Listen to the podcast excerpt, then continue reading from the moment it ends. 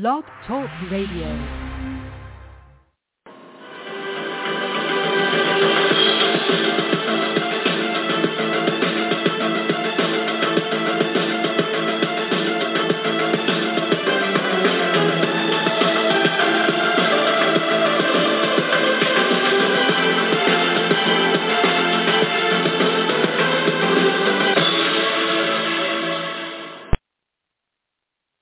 Good evening, everybody, and welcome to the 563rd edition of the Feuerstein's Fire American Soccer Show. I'm your host, Daniel Feuerstein. I'll give you American perspective of our clubs, leagues, players, national team, and other fabulous moments. Get your daily reading from me and other writers at Rebel News Network. But as always, this show is about American soccer. The chat room is open. Come on in, discuss amongst yourselves if you like. And if you have a question for me, I'll try to answer it to the best of my abilities. Well, for those of you wondering, curious, or have already read about it, the 2023 CONCACAF Gold Cup will be played on the dates between June 16th to July 16th, and that means for one month we will have preliminary qualifiers and and the tournament will begin on June 24th, and the final will be on July 16th. And that means, ladies and gentlemen, that CONCACAF Nations League, once the World Cup uh, concludes uh, this coming December, we worry about those final two matches in group play in the CONCACAF Nations League to see who goes directly to the Gold Cup and who will be in the preliminary qualification rounds to make those final three spots. And the draw will be on April 14th by CONCACAF, and we'll find out if there will be any TV. Obviously, they will be on CONCACAF's YouTube page, but we will see if the draw will be broadcasted on Fox Sports 1, Fox Sports 2. We'll wait and see when that happens. Of course, TUDN as always. And now the World Cup. Three weeks' time. It's coming. Qatar. 2022 World Cup in Qatar as we get ready for this World Cup in the winter and we'll wait and see what's going to happen there. But let me just say this. As all of you have been watching, looking, predicting the roster for 26 players selected by Greg Berhalter, who will be selected? Who will join their fellow teammates on the national team for this World Cup? Injuries have now come into play.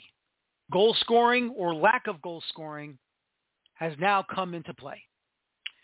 And now the question marks are starting to come. And those question marks are,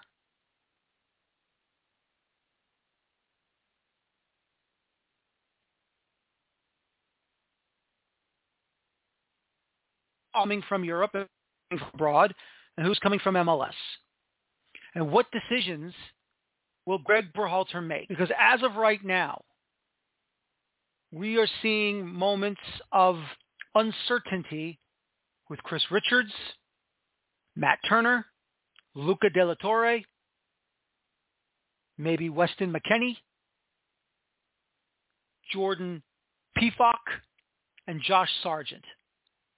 As I've said, some of it is goal scoring or the lack of at this point in time, and some of it is injuries. And this is where some of you, some of you will be saying, well, don't make it MLS heavy, the roster. But what happens, folks? What, what happens when you have to rely on MLS rosters or MLS players to come and be part of this World Cup roster. Now, let me just say this. As I have said many, many times, I don't care where the players come from. I do not care how they get to the roster as long as they are going to be on the roster. As I have said many, many times. I want the best players on the national team to perform well and do well for our men's national team. I want them to be at their best. I really do. Because I want our best players on the roster. I want our best players to basically go out there on the pitch for 90 minutes against the Welsh, against the English, and the Iranians. And I want them to win. This is not a popularity contest. And that is the problem with the fan base right now. Because no matter who Greg, no matter who Greg Berhalter picks, you'll love it or you'll hate it because where they're playing their game. You always wanted to yell for John Brooks, and I want John Brooks on the roster. Yes, I want John Brooks on the roster. But if he's not getting proper minutes, what are we going to do? And let me just say this. One game playing for 60 minutes or more is not enough. Not enough to convince me he should already be on the World Cup roster. He has to be a consistent starter or at least being used consistently by his club. And so when we're watching last week on CBS Sports Network or on the Paramount Plus app, the UEFA Champions League pregame show, of course, with Kate Abdo, Thierry Henry, uh, Micah Richardson, Jamie Carragher, and some of the American CBS Sports anchors like Clint Dempsey, Maurice Edu, Charlie Davies, and some from the uh, Italian uh, A group like Mike Grella and a few others, and even Peter Schmeichel was there. And believe me, I wish I, I really, really wished I was able to go to Brooklyn uh, to be at uh, the soccer park along the East River uh, in Brooklyn. I really, really wish I was there. Unfortunately, I'm still recovering from my uh, injuries from the uh, from uh, the gas gangrene I suffered in my right foot.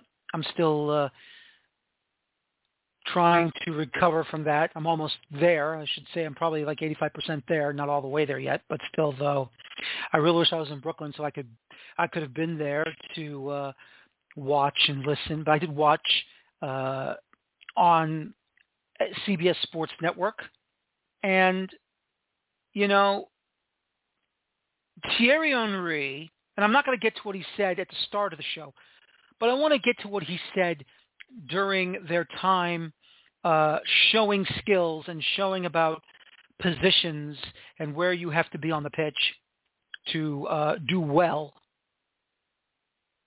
But let me just say what he said about Christian Pulisic. And he basically said that Pulisic needs minutes for Graham Potter to use him more at the same time for the U.S. men's national team to use him more. He needs more minutes to go out there and be at the top of his game. Now, I remember when we've had this argument about Zach Steffen, and I'm on social media. I'm on Twitter.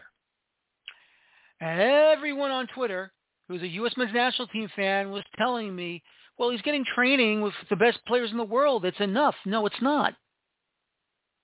That was not enough. And then maybe, I would say a couple of months ago, Futbol Americas on ESPN, part of ESPN FC, Herculez Gomez, as he and Sebastian Salazar were talking about, you know, Zach Steffen, where, you know, he needs game sharpness because training's not enough.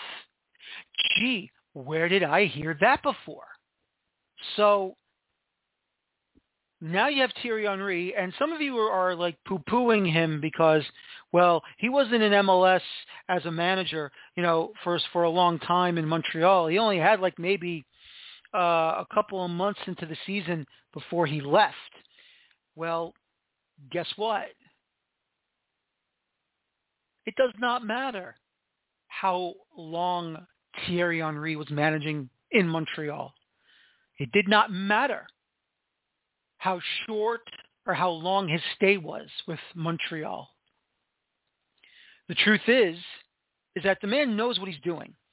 See, when I covered Thierry Henry as a player for the New York Red Bulls after his time with Barcelona came to an end, and in one of the seasons he played for the Red Bulls, and it was a home loss to the Columbus Crew.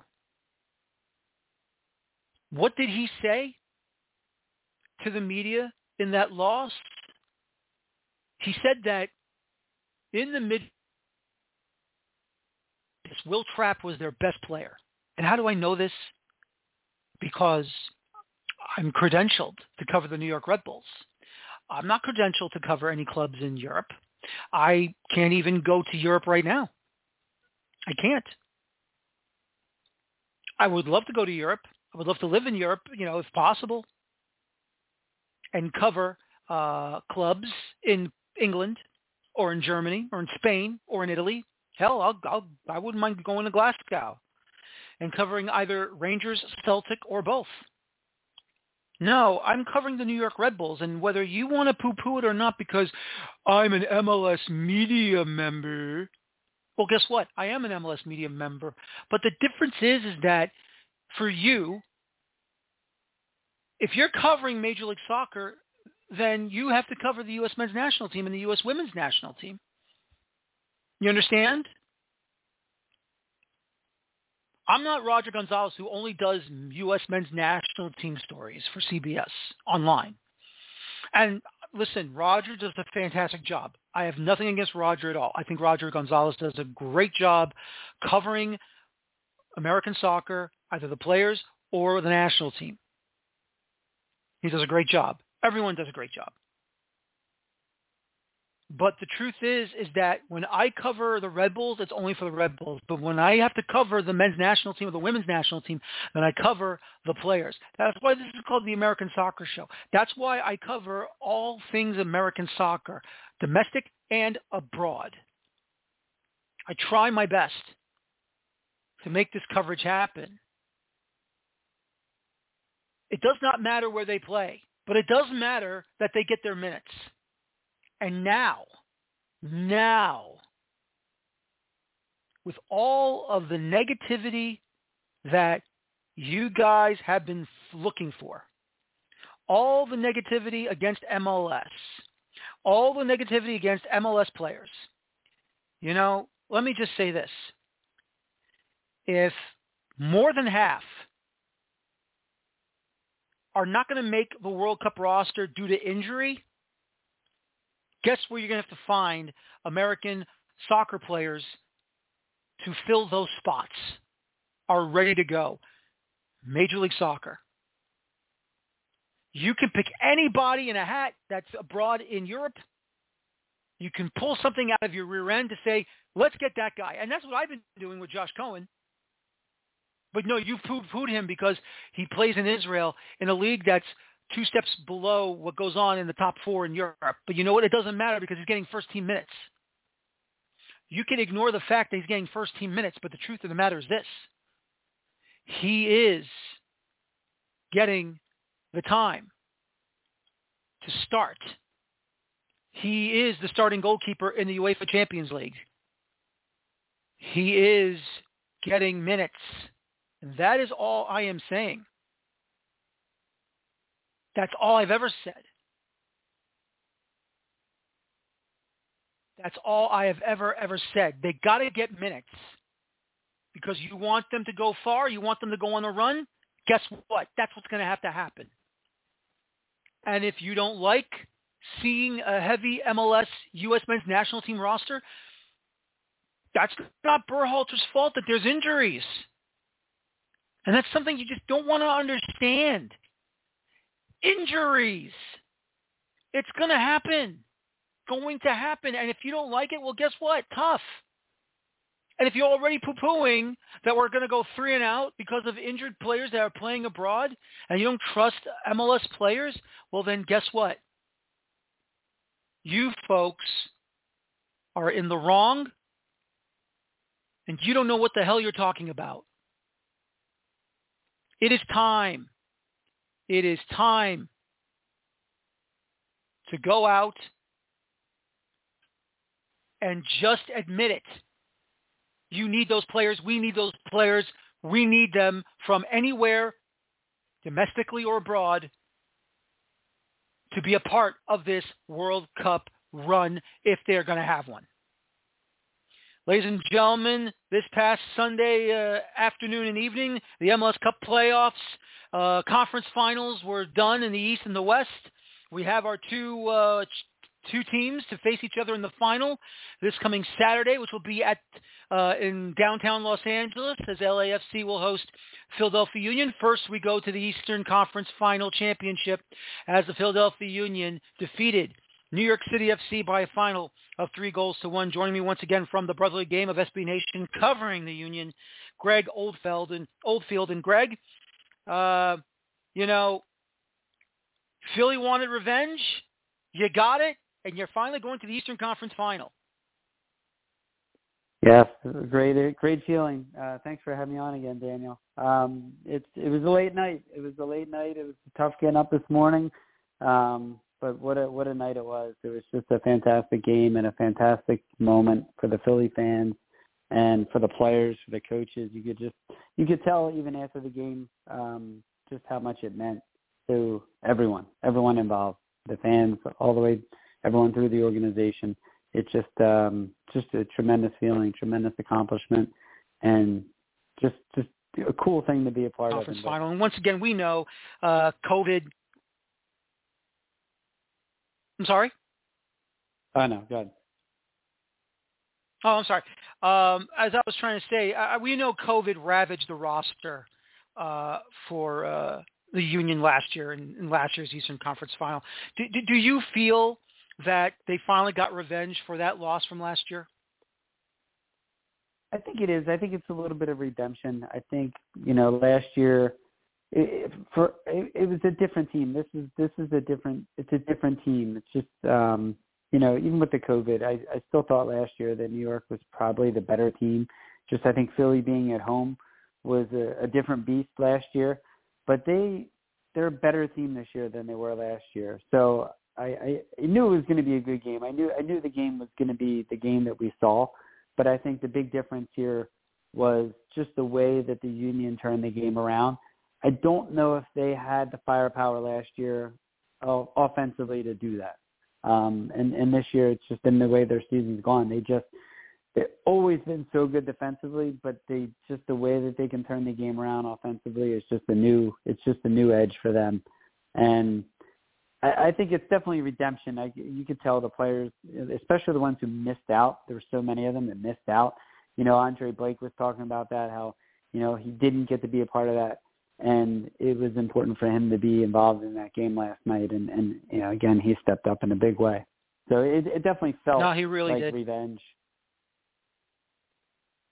No, I agree with you there. And I mean, that was, I think, the missing piece right there because Andre Blake had a hell of a first half. I mean, just to keep the Union alive and as NYCFC did push the game a little bit, uh, you know, for their advantage, but still though, I always say with Andre Blake, and I've mentioned this many, many times, you know, I, I respect his game. I think he's one of the best goalkeepers in the league.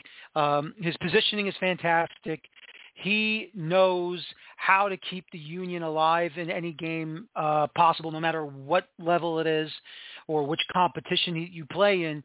Andre Blake is definitely going to be the one to save the Union so that they can get those goals being put in the back of the opposition's net. Yeah, I mean, we were um, just you know this morning just breaking down that 10 minute period after after New York scored. New York scored, you know, just a phenomenal goal and they really hadn't had that many good looks up until that moment. And then a few minutes after that, they had that chance uh, where Callens had the header, and Blake just made a phenomenal save. And that's you know, that's what he does. You know, he he that's how he changes the game, and both coaches even alluded to that after the game that that was that was a you know a turning point of the game because if that you know that that goal goes in, I mean that, it's a different game. It's a different game. He makes a big save, and then Union go down and, and score two goals in in two minutes, and it's just and it starts from it starts from Andre Blake. That's that's what he can do. He can he can change a game with one save, and he's done it so many times. But to be able to do it on again on a big stage like this is just what makes him a special player.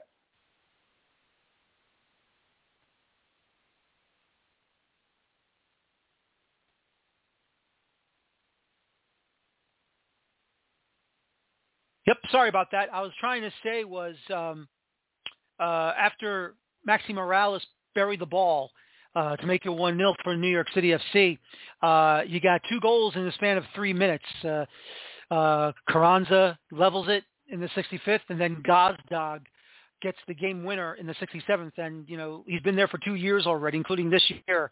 How important has Gazdag been for the Union? He's been phenomenal, and you know a lot was talked about him last year when he came over. He basically played a full season in Hungary and then jumped right into an MLS season. So, you know, there's the adjustment period, and and it took him some time to adjust. And he even admitted it was just a lot of things on the field, off the field. It just took him some time. And this year he had a full off season, came back, and he's been phenomenal since the start of the season. You know, he's still still getting time with Hungary, and he's just had an incredible year. He's just exactly what you would want your number 10 to do. I mean, and he's just at the right place at the right time. He's got such a nose for the goal. And, you know, again, he, he, in everybody's mind, he should be one of those MVP candidates. And I think there's, there's a little bit of a chip on his shoulder when he, when he plays now, knowing that he should be considered and he wasn't. So not surprised by his performance. I mean, he's, he's had a lot of those games this year. No, he really has, and you know he's come up big many, many times, either getting that game-winning goal or the tying goal, or at least adding on to the score sheet. So that's been great. And of course, Corey Burke, uh, about 11 minutes later on, gets the third goal, and you know he's been pretty clutch coming off the bench uh, whenever he's been able to, because we know how how big of a player Corey Burke is to Jim Curtin. Yeah, Corey's had some terrific games, and you know the one thing that the Union really haven't had a whole lot of was players that can come off the bench, and he's really established himself within the last couple months as as the guy off the bench. And what a what a spark he brought last night. I mean that things started happening when he came on the field, and it, it, it's good that that last goal. I mean he just completely overpowered the New York defense. I mean it was like just just sheer will you know, he he just deserved to score a goal, just uh, and just did everything he possibly could to just make it happen. And that's that's what you need. You need players like that if you're going to win an MLS Cup. Mm-hmm, absolutely. How tough was it to see Alejandro Bedoya leave? I mean, I know he's been great since coming over uh, from French League on for Nantes, uh, coming to the Union. He's been your captain, and uh, that must have been tough to see him getting subbed out with injury and stuff. Yeah, it was tough, you know, and even uh, after the game, you know, in the locker room, you could just see he was in pain. Um, unfortunately, I mean, with that kind of an injury, there's, I mean, I doubt he'll play next week. There's just, I don't see a recovery time where he's able to play. Um, he has meant so much to this organization since he's come here. He's an incredible leader, an incredible person, and you saw the way he was out there gutting it out. You know, like he probably should have come off 20 minutes 25 minutes into the game. And he just, you know, stuck it out there. He kept working, kept fighting, knowing that he was going to come off at halftime. And and that that's again that's that's just a thing that you want from your captain. He's going to go out there. He's going to give it his all, knowing that you know this could very well be his last moments this season. And you know, nobody. I mean, you'd expect nothing less from the guy. He's just been an incredible leader. Very,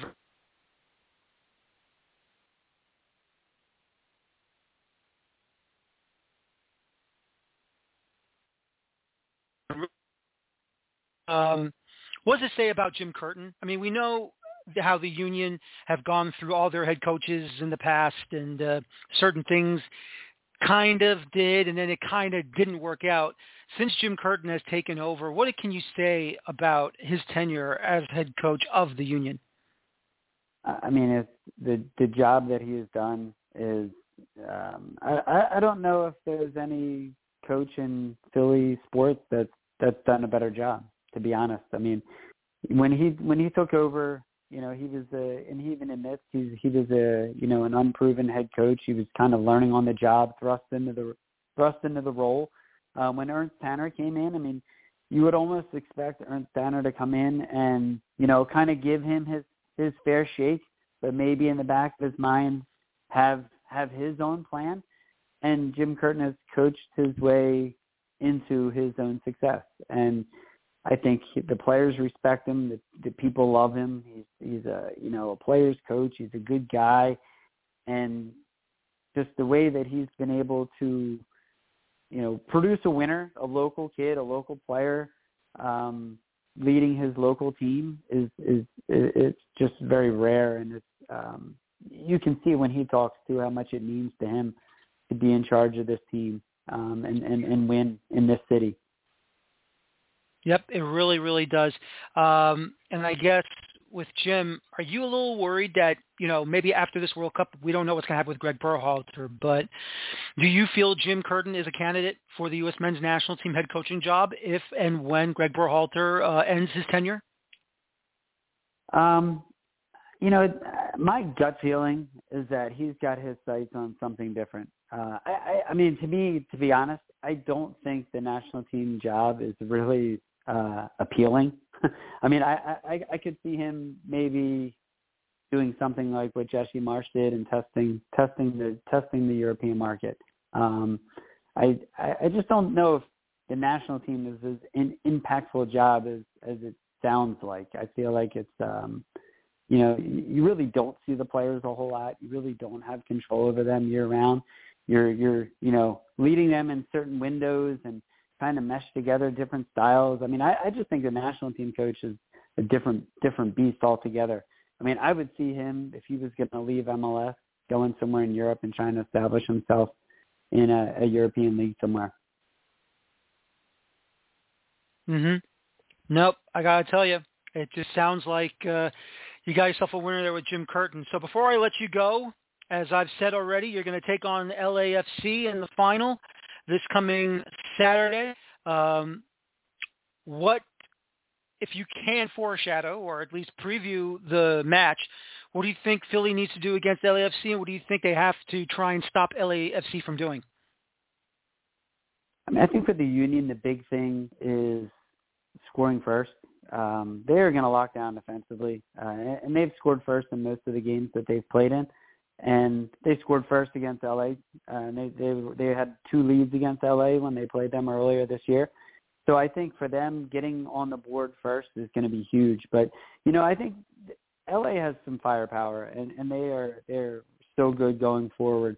But I, I really feel like the Union are going to try to make this an ugly game. They're going to press. They're going to they're going to work hard defensively. They're going to give up very little I think um, you know we saw that in the New York game where New York only had really one good chance and they they happened to score. I I think they're going to try to limit those chances. They're going to really restrict that final third and make it difficult for LAFC to get any good chances. So I really see them locking down defensively and trying to trying to win this in a, a one nothing game. That's right, and we'll see what happens moving forward. Listen, Greg, thank you again for joining me. And Greg, next Monday we'll review this, and hopefully you'll be available. Oh yeah, we, we, we're, we're absolutely anytime. Thanks, I appreciate it. All right, thank thank you. I appreciate it as well. You have a good night. All right, you too. Bye. Thank you, Greg Oldfield from the Brotherly Game of SB Nation covering the Philadelphia Union. And now joining me, enjoying this victory. Of course, now now she writes for the site called Heart of LAFC.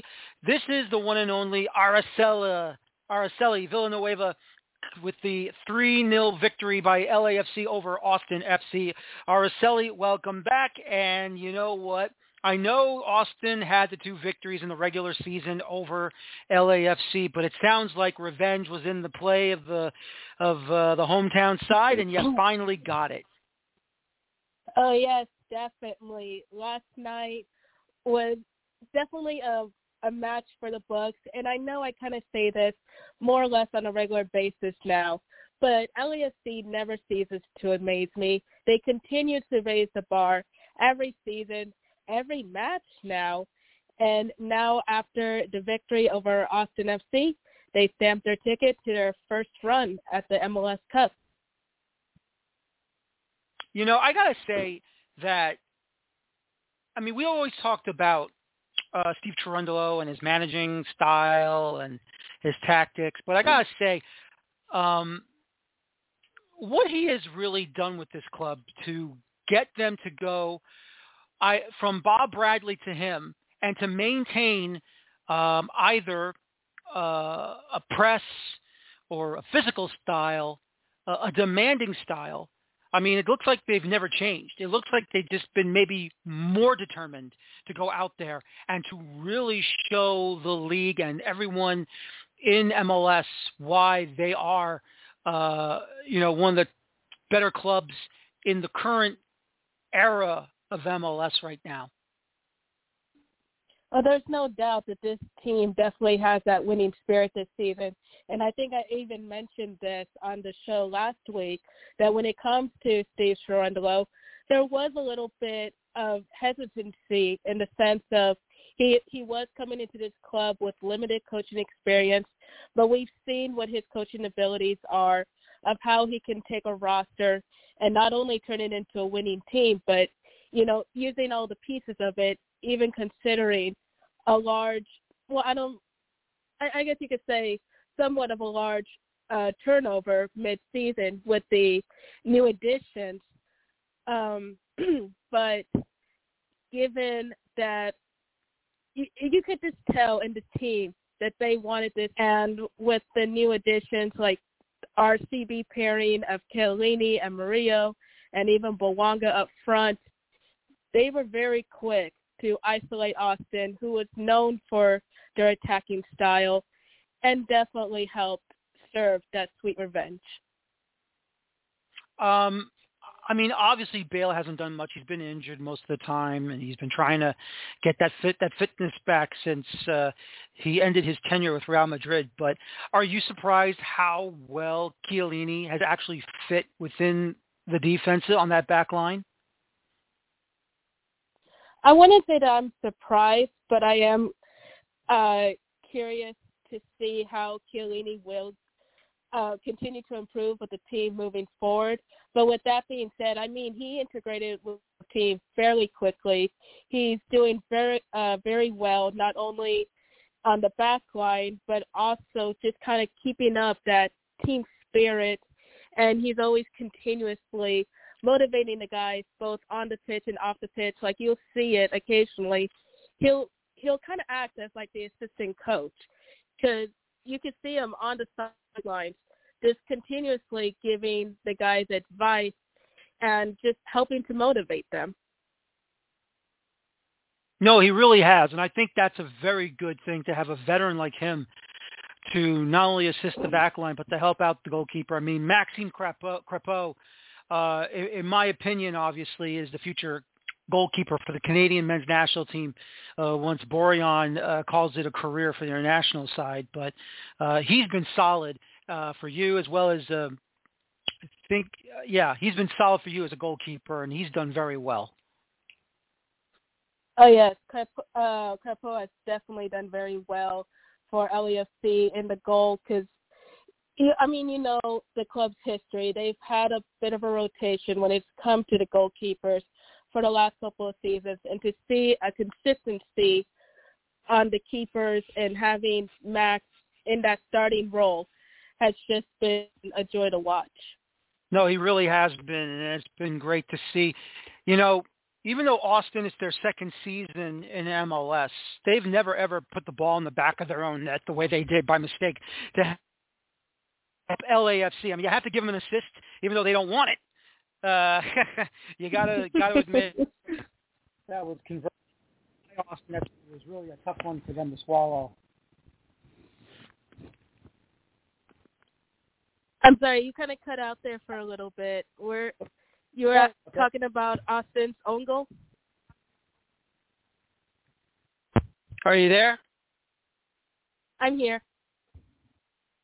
I'm sorry, but I you caught my uh, my question, but I was going to say, you know, uh, Austin FC they uh, they found a way uh, to help LAFC out with that 2-0 lead by Urruti with the own goal. Obviously, uh, you know they you know if you want to give them an assist, you go right ahead. But uh, just for them to bury that chance for you must have been really really hard by them. But you know you'll take it no matter what. Oh, sure. I'm sure that Austin fans are going to look at that replay and kind of question of how can Urruti come straight off the bench and score the own goal. But obviously, from an LAFC perspective, hey, any help is uh, greatly appreciated, given the fact that, especially like Bouanga's um, stoppage time goal was called back for being offside. I don't know if you want to call it a hot take, but after seeing that replay, I don't see how it was called back for offside, but that's just my own opinion. mm-hmm. No, I, yep, I agree with you there. But look, this is that's what it is. VAR could have called something else, but uh, thankfully did not. Um, and uh, obviously, Arango does it again, scores the opening goal in the 29th minute, and then we talked about the own goal, and then of course, uh, Opoku found the third goal, found the back of the net in the 81st minute, and then from that point on, it was party time over at the stadium. Mhm. Yes, uh, Chicho definitely came through. Uh, as I mentioned on the show before, he kind of did have a little bit of a drought, you know, going into the conference finals. But now to see him back in his uh, winning performance is absolutely great for him to get that opening goal and just kind of start the oh how I would how would I word this the mood of the overall game. We go to goal and then Opoku just made that immediate impact, fresh off the bench. Not even ten minutes into the game, Ori scores the game winner. I mean, he just had all the ingredients for a perfect match. Absolutely, and boy, I gotta tell you, it was really a lot of fun to watch that game uh, live, and uh, just wonderful to see what uh, LAFC was able to accomplish over Austin FC. How how difficult has Austin been before the victory in the playoffs against them? I mean, to me, Steve Cherundolo versus Josh Wolff, that had to be a very big battle of wits between those two managers. I think it was definitely a big battle in the sense of given the history of the season. I mean, you've already mentioned it. Austin had two wins over LAFC going into yesterday's match. So there was a sense of not only was LAFC seeking out revenge, but this kind of figuring out the system and how uh, Cherundolo could use the right players to not only isolate Austin, but get that winning result. And we saw that perfectly yesterday. Mhm. We really, really did, and I gotta say, um, they really did a, a good job uh, on uh, Sunday afternoon. Well, early noontime for you, and uh, three to four o'clock in the afternoon here on the East Coast. So uh, it was really a uh, a splendid afternoon of soccer in downtown Los Angeles, and uh, we'll see what happens in the uh, in the final. Now, I do understand that USC will be playing uh, a college football game on the same day as the LAFC in the MLS Cup final, so uh, the whole area is going to be jam packed, filled with sports. Uh, how difficult will that be for everyone? I think it'd be more difficult for the fans, honestly. Uh, that was part of the conversation on how would it be handled if LAFC were to advance for the final.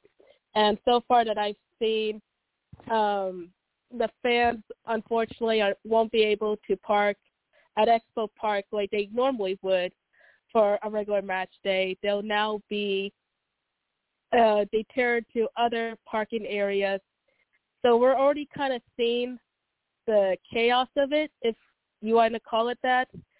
But overall, I mean, just to have that home field advantage, it, it shouldn't reflect too much for USC.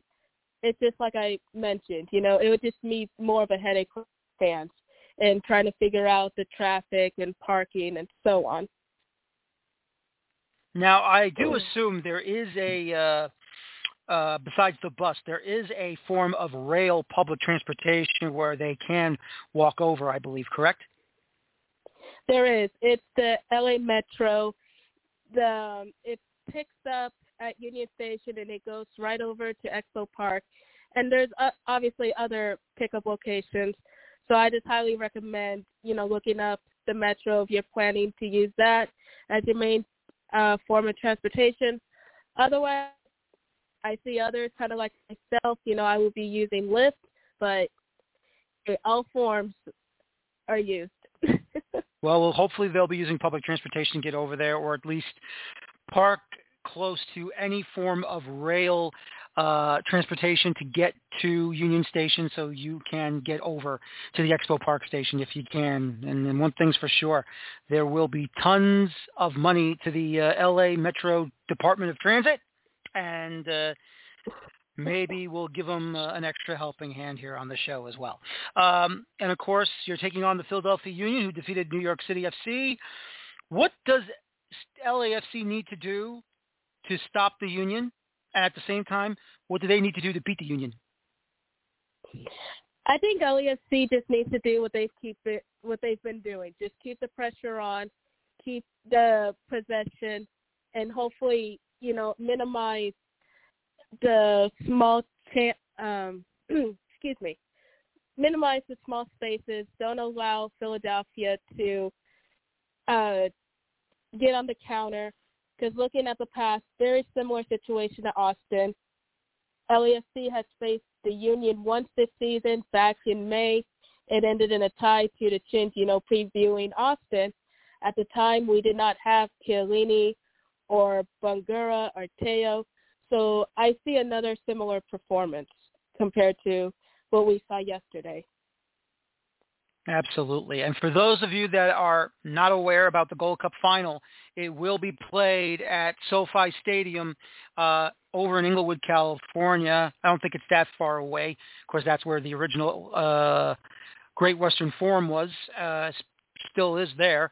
Uh, so how happy to for you to hear that uh, Gold Cup final for next summer will be uh, in California. Oh, very excited to hear the news. I mean, any type of final that gets to come to LA is always great, not only for us, but for the community and the city as a whole. So to see the Gold Cup in LA in July is going to be an exciting time, especially at SoFi with the brand new facility. It is just going to be uh, great to see. It's going to be great to see as well. Well, Araceli, guess what? Uh, this coming Saturday, 4 Eastern, 1 Pacific, it will be the 2022 MLS Cup Championship Final. LAFC hosting the Philadelphia Union. Thank you as always. I hope to have you again next Monday. And uh, as always, I appreciate your time coming on the show. And have a good night. And I'll talk to you again soon. Thank you for having me on, and I look forward to talking to you after the final. All right. Have a good night. You too. Thank you. Araceli Villanueva from Heart of LAFC website. As once again, it will be on Fox National as LAFC hosts the Philadelphia Union, 4 Eastern, 1 Pacific, to see who will win the 2022 M Cup Championship now because both the Union and LAFC finished first in their respective conferences. That means the autumn, the fourth and final spot representing MLS will be filled by Austin FC due to the fact that LAFC are the Supporters Shield champions of 2022. The Philadelphia Union came in second. Austin FC came in third in the Supporters Shield table.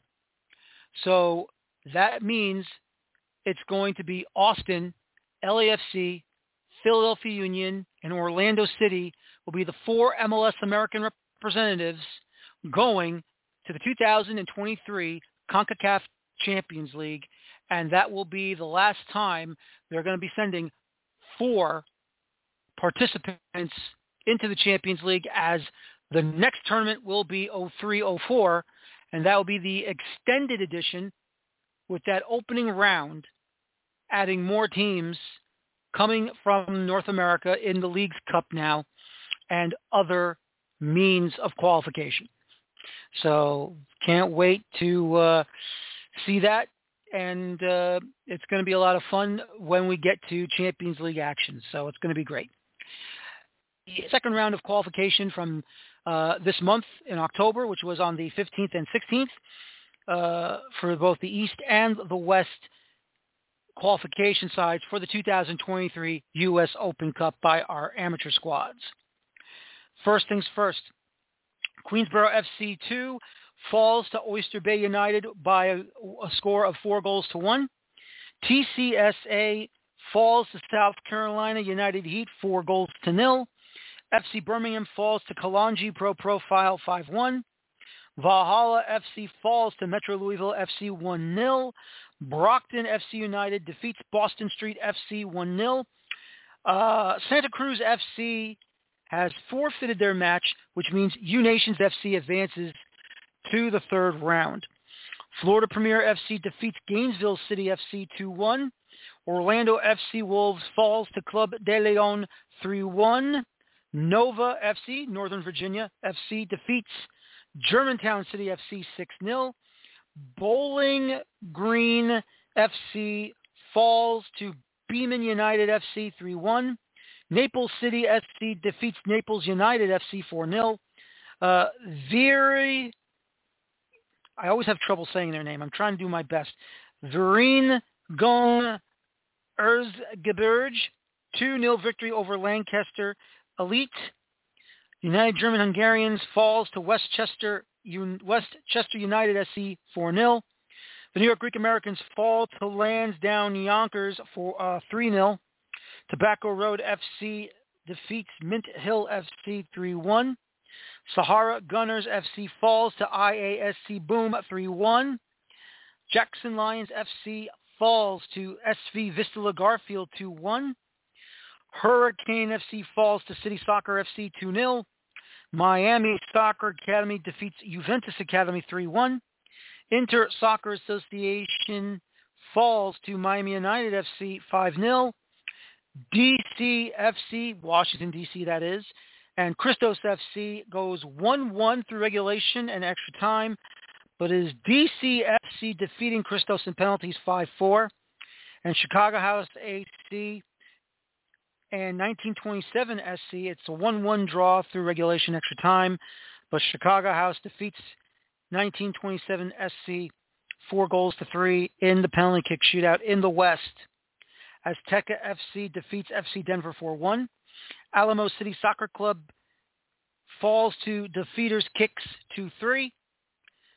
D10 Lions SC defeats Houston FC 3-2.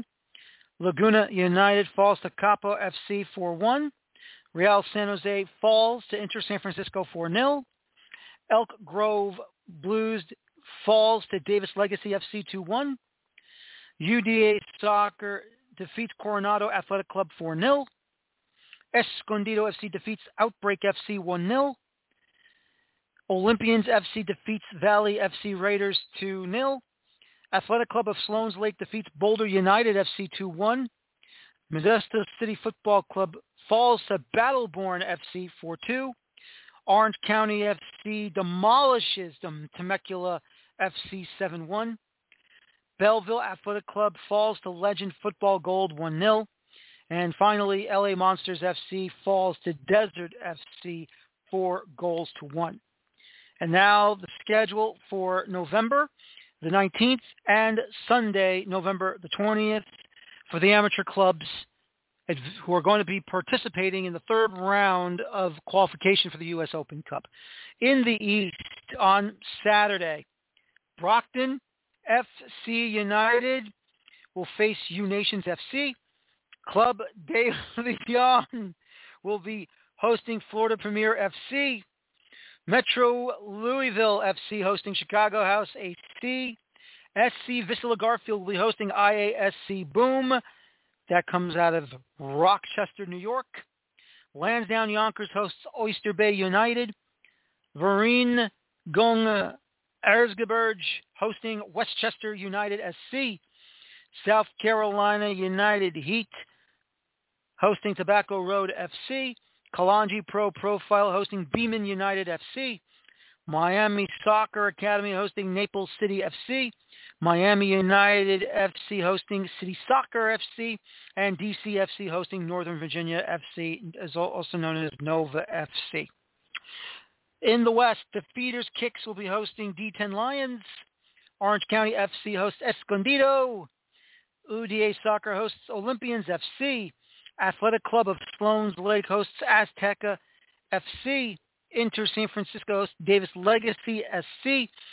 Desert FC hosting Capo FC. And Legend Football Gold hosting Battleborn FC. And that means when you get to December, nine amateur clubs will be advancing to the opening round and the first round draw of the 2023 Lamar Hunt U.S. Open Cup. Three matches in the West.